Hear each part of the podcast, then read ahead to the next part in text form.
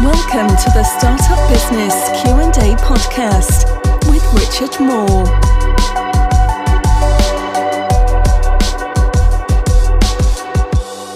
Episode two forty-five of Startup Q and A, and this week it is a recorded live stream um, courtesy of Restream allowing me to be able to do this. Uh, so all of you this week will be hashtag Team Replay. Um, this is simply because of family doing something particular this day. So I think I could probably count on one hand the number of times in the almost five years of weekly live Q and A's that I've done this, uh, where I've actually had to pre-record. Uh, but, you know, they've been like when I've been flying on, on a trip somewhere or had surgery, and today's one of those days. So it doesn't mean that it can be any less effective or useful for you guys uh, to listen to. So thank you so much to those of you who are tuning in and um, watching this uh, as usual, normal time. I'll be back next week in live form, or whatever that looks like uh, for you for episode two forty-six. So this week what I wanted to do was, because of course I'm recording this, I'm unable to take questions from you directly on the stream. So instead I thought I would look at giving you the best possible value around the content game, because at the moment that seems to be really where I'm uh, getting fruit for uh, people who are working with me. And I think that a lot of people try and they do a lot of the basics right. Uh, they seem to be getting content that feels good. It looks like it gives value. Um, they, you know, they're building a following. They're trying to get an audience. But then a lot of the time, you know, their their content really misfires. And so there's this question all the time of like,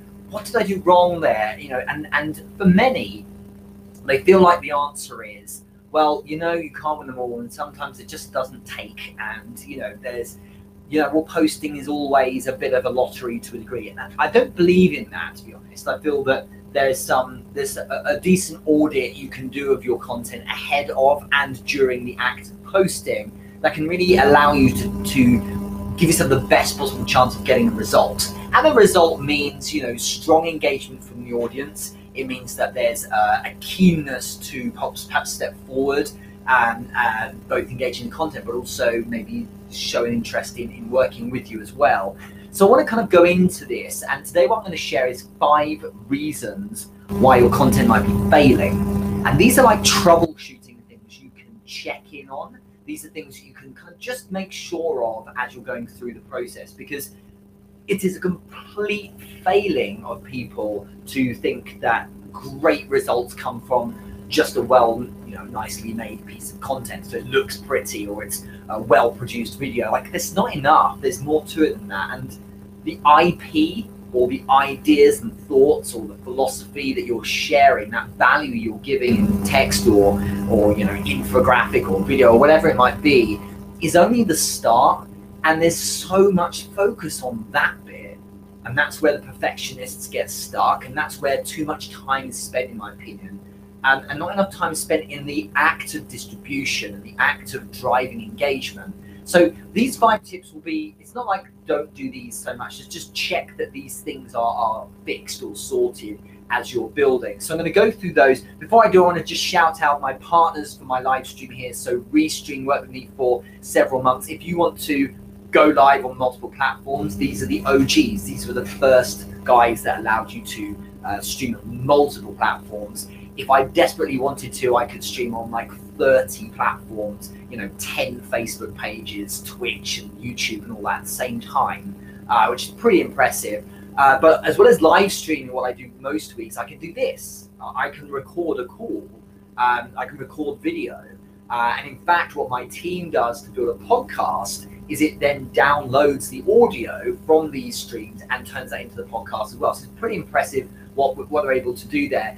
Also, some of the interviews I did, you may have, you, I've done, you may have seen, you know, where there's me and someone else side by side. That's all done by Restream. You know, I, I simply go in, much like you would with Zoom. You share the link, they hop in, but the quality is so much stronger. So my team's able to repurpose that into videos and so on. So if you want access to Restream, if you want to get a free account, and in addition to that, you want to get ten dollars of free credit to try out some of the extra pro features, then you can do so. There's the link on the screen here. So you just simply go to um, restream dot io slash join slash Richard Moore. You automatically get a free account. and access to ten dollars credit on there, so you can have a play. And like I say, even if you don't do a, a live stream yourself, you can certainly record video or audio for your podcast that way. And it's just accessibility is, is simply brilliant. It's a very easy to use platform, and um, uh, I wouldn't be partnered with them unless it was something I endorsed or worked with. So I absolutely would suggest you get behind that. Also, look out later uh, today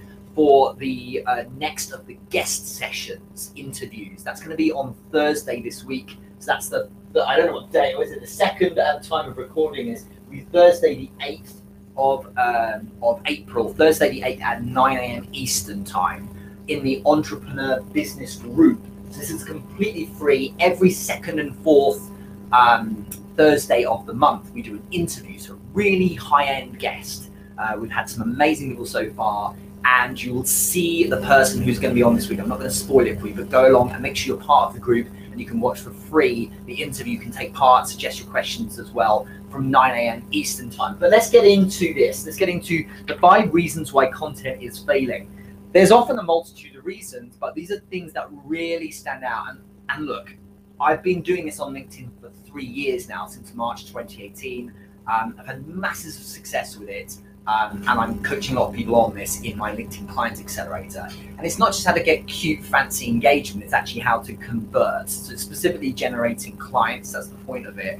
But these are the things that come out the most, and these are the things you have most control over changing. And as a result, these are the things that you can get right and give yourself more than a fighting chance of making sure your post as well, rather than scratching your head after, you know, six or seven hours of, of, of it being posted and wondering what happened or what went wrong.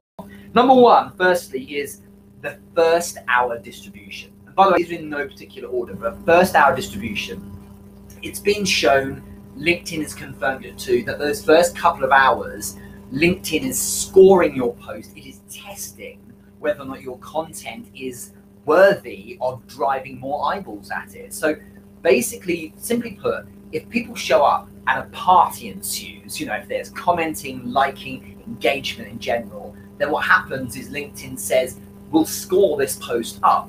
And what we'll then do is send it to more of, firstly, your first connections, but then also beyond that to second and third connections. So you need to prove that, that it's stimulating interest and are keen to start conversations, because of course that's a good display of you building a strong community. Um, so it, it goes to show that if you were therefore generating no engagement, no comments in the first hour or so, there's that lack of velocity behind it. LinkedIn's going to go, this is clearly not very interesting. So think about the common sense here.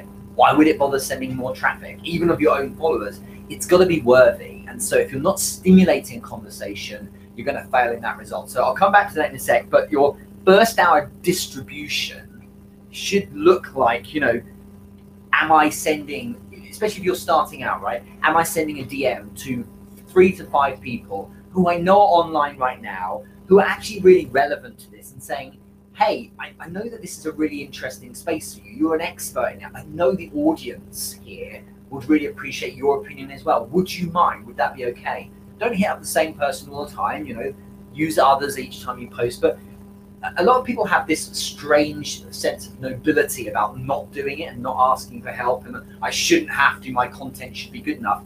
It's a load of rubbish, because the way LinkedIn works is it if you stimulate early comments, it stimulates for you more distribution. So get out there and ask people to come and contribute, and, and they certainly will. And, and you'll have allies and supporters who are happily going to jump in. It's worth doing that. Tag a couple of people as well. Nothing wrong with that in a post. Just don't spam them, because, you know, nothing feels more like a turn-off When, when I see um, a comment with me, with my name, with no context, and fifty others, because all it says is, I want you to show up for my post, and there's no sense of feeling special. So you need to make them feel special. Maybe in a comment, tag three people and say, do you know what? I think you two are brilliant because you really know this space well. What's your opinion here? At least try and, and give them a reason why they should show up for you. That, there are a few examples, but also show up for those who show up for you. If someone dares write a comment or likes the post, give them a message and say thank you so much. Again, if you're firstly, if you're starting out at this, this is a very important thing to be thinking about, because it really translates to people feeling validated in that effort to show up in the first place, so they're more likely to do it again. And that layers and layers and layers. And with each piece of content, you get more and more people showing up because of that, that kind of response, that reciprocity you've given them. So think about that. First hour distribution is crucial. You're stimulating conversations there. Second thing as well is, is to look at the post itself. First thing that people are going to see really is either a headline in a graphic or in a video, or that first line of text. It's called a pattern interrupt. The interruption of their pattern of just, you know, passively scrolling through content. So ask yourself, is this sensational or, or stimulating enough? You know, I, don't, I want to avoid the word clickbait, but the truth is we need to drive an interest in saying, whoa, what's going on right here? I should definitely check this out. And if you're not doing that, well, then you don't deserve someone to stop looking at all the other average content.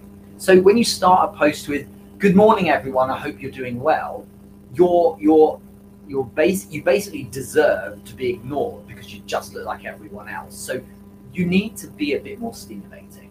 And in that first pattern interrupt, think with empathy, what would make you stop and look? So when you start it with, do you want to know the secret to this? Well, now you sound salesy, don't you? And that cheesy salesy approach tends to mean you just want to advertise something, or you might want to try and close them, or you just clearly like some kind of advert. People don't want to read that because they feel like they're being gamed. No one likes to be sold to, including you. So run it through a filter. Respond to this? Would I, would I actually be interested in reading this? And so that is crucial. I'll come back to that a bit more in, in one of the other points, but it's about asking yourself, is this stopping the scroll? Is this driving intrigue? Each of these sentences should be driving an interest in reading the next sentence. Am I making this person not just want to stop, but want to click on see more and read a bit more? Because LinkedIn's interested in dwell time. It's interested in you spending time actually looking at the, you know, at the content itself and saying, you know what, uh, it's making, it's, it's interesting people spending time there and saying, suggesting to, I suppose, that that is of interest longer term. So people are spending lots of time on it, not just looking at it. Again, distribution to more people. So that weak pattern interrupt is is a massive thing. Really spend time. I spend probably half the time that I spend writing the whole piece on that first line or so. Uh, next one is the bottom of that text. Where's your call to action? One of the big reasons why, why there's, there's no engagement is there's no call to action in the first place. And the call to action is simply, here's what I'd like you to do next. Call to action doesn't want to be, if you want to hop on a call, then D M me. And by the way, no one ever responds to that. If you notice that no one wants to just hop on a call, it's a bit too much. But what you should be doing is driving or stimulating conversation. So at the very least, you know, ask them what their opinion is. Like, do they want? Do they have something to share on this point? Host the party. Don't just stand up there preaching. Bring people in, and so that pattern interrupt should feature in the first place. But it should always drive people to want to to write something and share their opinion. So that's what conversations should be look, should look like. You've said your piece. Now it's a case of, you know, over to you. What what do you think? So that's crucial to get through as well. Fourth thing is is just simply feel. Um, if you're looking at things like thumbnails, so like the first frame of your video, or if you upload a thumbnail, or if you do a, an image as well, or an infographic too, all of these can be really effective at stopping people and going, wow, what's going on over here? But they can also be really poisonous for your post. They can really tap into that preconditioned feeling of this guy, this, this just must be rubbish. This is clearly going to be rubbish. Because if it feels like an advert, or it feels salesy or spammy, then the presumption is that it is an advert or salesy or spammy. It may not be, but if you look in that look like that, then that's the case. So I've seen a lot of great infographics that are clearly value-led and help, for instance. An infographic is like um, you know, a drawing with maybe some kind of flow to it that explains something really well.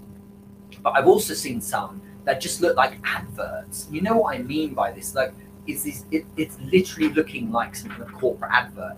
And the reason why no one's engaging isn't because the product's no good. It's just no one wants to look at the content to be sold at. They want to look at content, at content for a break.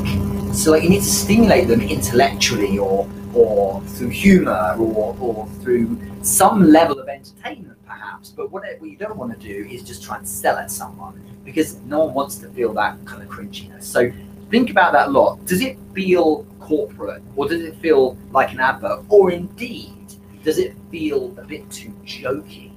Because it might be that the people you're trying to target it uh, aren't really so keen in that. And that brings me on to the fifth point. So, so far we've had first hour or so, that distribution game, getting that right rather than ignoring your post. Post and run is a huge error. Uh, weak pattern interrupt, that doesn't stop someone from scrolling, doesn't kind of make them rubberneck and wonder what's going on. No call to action, or a rubbish one that, you know, by the way, on the call to action, keep it simple. Like, what's your opinion on this? Rather than some huge multi-caveated, multi-question based uh, call to action that confuses people. Keep it nice and simple. Fourth one, are you, are you really like making it feel like a salesy advert with your image or your thumbnail? That's not going to stimulate. So keep that simple and let it draw someone in, make it seem intriguing for them. But the fifth one is a bit more about language. Okay, so it's language sophistication. And that fifth point, or what you're thinking about, is in the content itself. How sophisticated am I being here? Now, I'm not saying be clever and intellectually impressive. That's not the case at all. What I'm saying is have an awareness for the sophistication level of your audience. So a great example is if I was trying to target very, very high level marketers. So the ones that are really doing well, the real champions, to, show, to sell them some upper level advanced service, then it would be an immense error for me to do a post like, what's your why?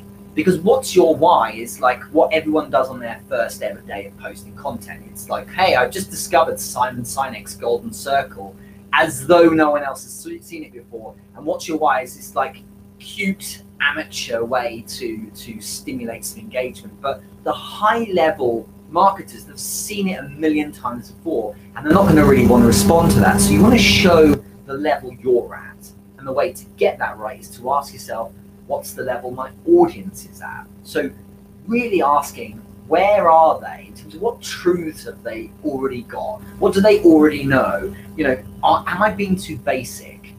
Like, what's their level? And when I have a sense of what their level is, I can speak to them on that level. It's really critical, this, because sometimes you misfire. And, I, and a lot of times people say, I'm attracting people, but they're just like, They're, the, they're the, the ones who are like at the bottom rung. They're not quite at the level I want. But the reason why uh, you're getting the wrong people there is because you're coming across as super basic. So if you want to come across, if you want to bring in or, or attract rather premium, so then at premium and speak to them on that level. There's certain assumptions that you can make and certain, you know, things that they will already know about. You don't have to explain. For many, they won't understand it, but that's okay, because you're not targeting them. So think about that consideration, right, as well in your language. What kind of suggestions or assumptions could you use or say that you know that they already get? So just make the point of where you are and what level you're at. Uh, I really hope this has helped. Thank you so much for tuning in. Uh, despite me technically not being live here, I would love it if you could put in the comments below anything you feel Uh, is worth adding in here. See how I do a call to action right there. Um, but then share away uh, anything that you feel is, is useful, or things that are being often overlooked with great content. And uh, thanks for tuning in. I hope it's been useful. If you want to ping me any messages on this or any questions, then do so. I'll happily answer them. But as for this week, we'll close there, and I will catch up with you on Monday next week for the next episode, where I'll be back in the chair completely live one more time. But thank you so much, and I'll catch you all soon.